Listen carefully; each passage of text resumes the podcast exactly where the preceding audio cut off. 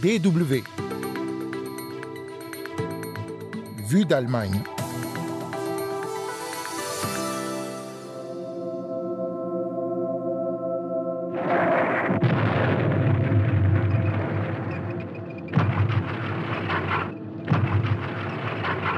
C'était il y a un an, le 24 février 2022, débutait l'invasion de l'Ukraine.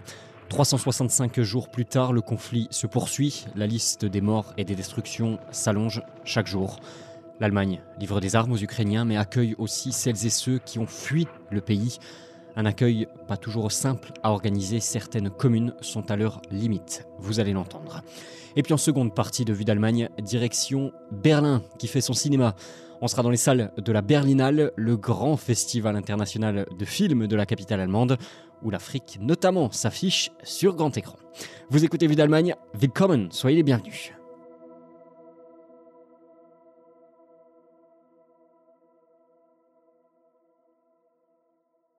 La guerre en Ukraine dure donc depuis un an, avec chaque jour son lot de nouvelles du front et de nouvelles victimes. Des victimes militaires, mais aussi civiles, plus de 7000 morts parmi les populations selon l'ONU au mois de février. Pour ne pas mourir sous les balles ou les bombardements, plus de 8 millions de personnes ont fui l'Ukraine depuis le début de la guerre. Et parmi elles, plus d'un million sont arrivés en Allemagne depuis l'an dernier. Un vrai défi pour la République fédérale. D'autant que s'ajoutent à ces réfugiés ukrainiens et ukrainiennes les personnes demandeurs d'asile d'autres pays. 244 000 demandes d'asile déposées en 2022. En haut de la liste, plus de 72 000 personnes venues de Syrie l'an dernier, plus de 40 000 d'Afghanistan, des personnes turques aussi, iraniennes ou de Russie, avec dans ce dernier cas plus de 3 800 demandes d'asile l'an dernier, des chiffres jamais vus depuis 2016. DW. Alors comment l'Allemagne fait face? Eh bien toutes les communes ne sont pas à la même enseigne. Nous avons des situations très diverses, très différentes dans les 11 000 villes et communes du pays. Celui qui parle, c'est Pete Clausen, le maire de Bielefeld dans le nord-ouest de l'Allemagne. Dans sa ville d'un peu moins de 350 000 habitants, la situation est bonne, dit-il. Bielefeld a réussi à faire face depuis un an. Eine Großstadt wie Bielefeld kann das gut verkraften. Une grande ville comme Bielefeld a les moyens de bien s'en sortir. Plus de la moitié des 4000 Ukrainiens et Ukrainiennes chez nous ont trouvé refuge chez des parents ou des connaissances. Et pour les autres, environ 40%, nous avons trouvé des bonnes solutions d'hébergement. Plus personne ne doit vivre dans un gymnase ou dans un autre lieu d'urgence. Tous sont logés correctement. Dans le même temps, tous les enfants, presque en tout cas, sont à la crèche dans des projets passerelles ou à l'école. Le système les a à peu près tous accueillis. Chez les adultes, les premiers ont déjà un emploi. Certains sont déjà tombés amoureux. Donc ça marche. Mais cela ne marche pas partout. Dans les discours politiques, la presse, certaines communes, les débats sont intenses, les problèmes nombreux. En Bavière, par exemple, selon le Mediendienst Integration, une association nationale de chercheurs en matière de migration en Allemagne, 90% des places d'hébergement sont utilisées, malgré les nouvelles places créées ces derniers mois. Pareil dans le land de Sarre. Les grosses villes semblent les plus concernées, pratiquement plus de places d'accueil à Berlin, Cologne ou Leipzig. À Miltenberg, un district de Bavière d'environ 130 000 habitants, le responsable politique de l'arrondissement raconte à la DW qu'il a dû accueillir plus de demandeurs d'asile qu'en 2015, au moment de ce qu'on a nommé la crise des réfugiés. La presse rapporte aussi le cas d'une commune du nord de l'Allemagne, 500 habitants et une opposition massive contre la mise en place d'un centre d'hébergement pour 400 personnes. Les appels à l'aide des communes se multiplient, certains ne peuvent faire face. Celles qui avaient mis en place une infrastructure pour gérer les flux de réfugiés en 2015 et qui ne l'ont pas complètement démantelé par la suite sont aujourd'hui mieux loties, nous explique Hannes Schamann, professeur de politique migratoire à l'université de Hildesheim, au téléphone. Des propos confirmés par euh, certains élus. Le maire de Hanovre, par exemple, grande ville de Basse-Saxe, explique qu'avec son expérience de 2015, la ville a pu ouvrir de grands halls d'hébergement d'urgence en quelques jours à peine avec l'arrivée des premiers réfugiés. Mais ce n'est pas le cas partout. Donc, ces dernières semaines, ces derniers mois, même déjà, les associations de communes, des élus, beaucoup ont appelé l'État central allemand à l'aide. Olaf Scholz, le chancelier, leur a répondu récemment. Nous ne vous laissons pas seuls. L'État fédéral a soutenu les Länder les communes lors de l'enregistrement des réfugiés et, comme l'année dernière, il aide cette année encore les Länder les communes à hauteur de milliards d'euros afin de bien prendre en charge les arrivants. L'État central allemand avait aussi mis plusieurs centaines d'immeubles appartenant à l'État à disposition qui ont permis de mettre à l'abri plusieurs dizaines de milliers de personnes. Mais cela ne suffit pas donc pour beaucoup. Car en plus, il y a les problèmes de logement, mais pas que. Un an après le début de la guerre, il n'est plus question seulement de loger les réfugiés, mais de les intégrer aussi dans la vie sociale. Ainsi, les crèches, les écoles, les centres sociaux sont aussi mis sous pression, manquant d'argent, de structures, voire de personnel. Vous écoutez la DW. Alors que faire face aux plaintes et appels à l'aide des communes? La semaine dernière, on vous en avait parlé sur cette antenne, avait lieu un sommet sur les réfugiés à Berlin réunissant ces communes, les Länder, les 16 régions allemandes et l'État central. Un sommet qui s'est terminé finalement par pas grand-chose et surtout beaucoup de frustration. La ministre fédérale de l'Intérieur allemande a refusé de débloquer de nouveaux fonds financiers pour aider les communes. Rappelons que l'État central allemand a déjà débloqué 3 milliards et demi d'euros l'an passé et 2,75 milliards pour 2023. Quatre groupes de travail ont été mis en place pour réfléchir sur la manière d'accélérer les procédures, sur la manière de répartir au mieux les personnes réfugiées dans le pays ou encore sur les questions d'expulsion pour les demandes d'asile refusées. Mais rien sur le côté financier donc. Un autre sommet doit être organisé autour de Pâques, début avril. Il n'y aura d'ici là aucun nouveau financement. La ministre de l'Intérieur l'a répété après le sommet. En attendant, pour tenter de désengorger les services administratifs, certains appellent déjà à cesser les différences faites entre les réfugiés venus d'Ukraine et les demandeurs d'asile d'autres pays. En effet, depuis une décision européenne en mars l'an dernier, les Ukrainiens et Ukrainiennes n'ont pas besoin de passer par le processus administratif de demande d'asile pour avoir accès à un toit, aux soins, au système de santé ou pour pouvoir travailler, comme doivent le faire les personnes d'autres nationalités. Un appel soutenu par le maire de Bielefeld, Pete Clausen. Nous sommes stupides de fonctionner avec un système de première et un système de deuxième classe. Nous devrions plutôt ouvrir complètement le système social, le système d'intégration, le système éducatif à tous ceux qui sont là. Mais pas de décision prise en ce sens non plus pour l'instant. L'Union européenne veut même durcir sa politique euh, d'immigration. En Allemagne, en plus des difficultés pour les communes, certains politologues craignent des répercussions sur le monde politique avec une montée de l'extrême droite. C'est pire qu'en 2015 parce qu'en plus des arrivées de réfugiés, il y a l'inflation, la crise économique et la guerre pas loin, explique un politologue inquiet. Sur le terrain, en Ukraine, la guerre continue et on est loin des manifestations pour la paix en Allemagne lors des premiers jours de guerre, il y a un an.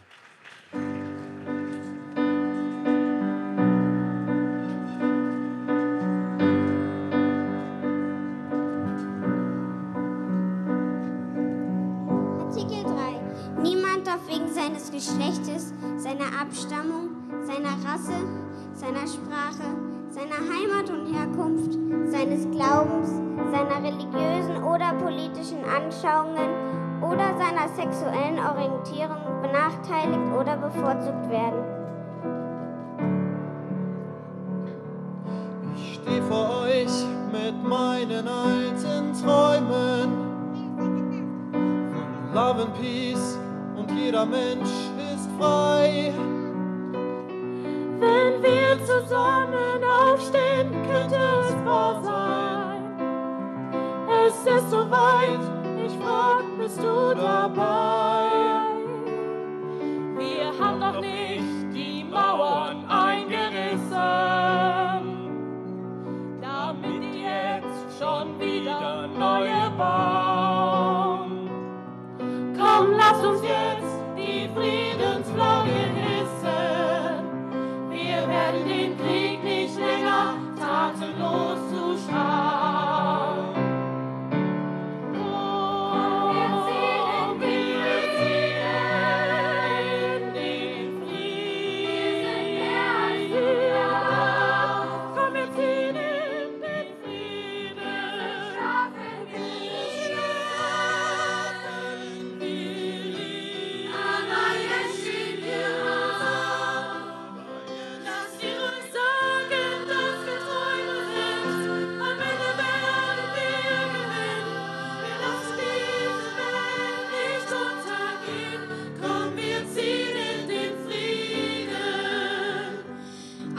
1. Alle Menschen sind frei und gleich an Würden und Rechten geboren. Sie sollten einander im Geiste der Brüderlichkeit begegnen.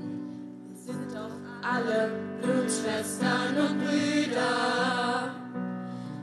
Wir sind eine große Menschenfamily.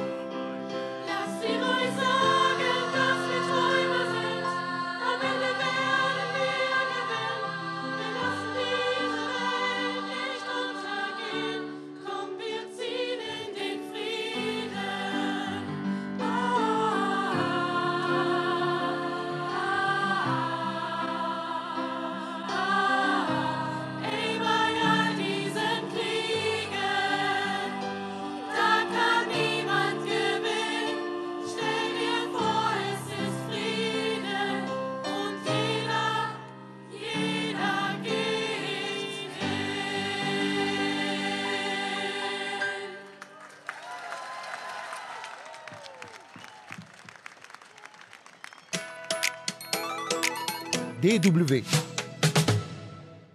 Vue d'Allemagne, deuxième partie, on prend la route de Berlin désormais. C'est dans la capitale allemande que se tient depuis le 16 février jusqu'à ce dimanche 26 la Berlinale, le festival international du film de Berlin. Et s'il n'y a aucun film africain cette année en compétition officielle, la plus prestigieuse des sélections, une dizaine de longs et courts métrages sont présentés au public dans d'autres catégories des productions sénégalaises, égyptiennes, guinéennes, nigérianes ou encore burkinabé. Delphine Nerbelier a sélectionné deux de ces films pour nous. Toutes les couleurs du monde sont entre le blanc et le noir de Babatunde Apollo et Hors de vie de Boubacar Sangaré. Reportage.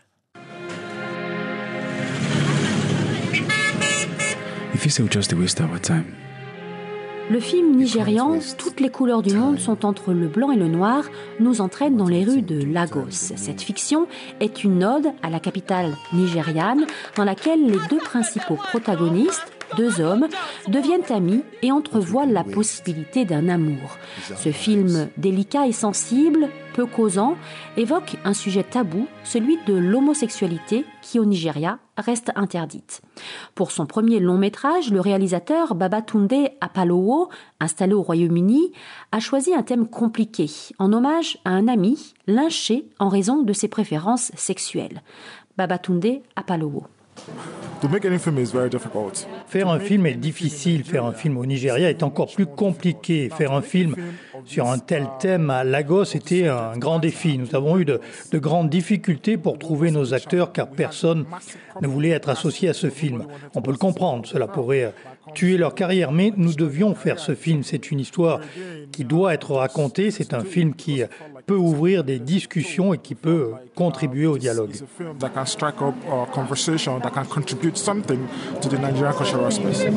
Lors de la première à Berlin, ce film a reçu un très bel accueil du public, à la fois touché par cette vision de Lagos et par la quête d'identité de Bambino, le personnage principal.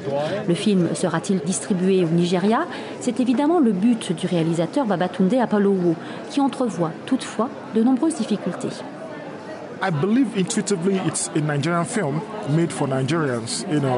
Je crois que c'est un film nigérian fait pour les Nigérians. Nous espérons que les gens aillent voir ce film, mais on ne peut pas garantir les réactions ou bien si le film va être interdit ou pas. Mais ce qu'on peut dire, c'est qu'on a essayé de faire une belle œuvre Comment ils l'approcheront, comment ils vont réagir, ce n'est plus de notre ressort.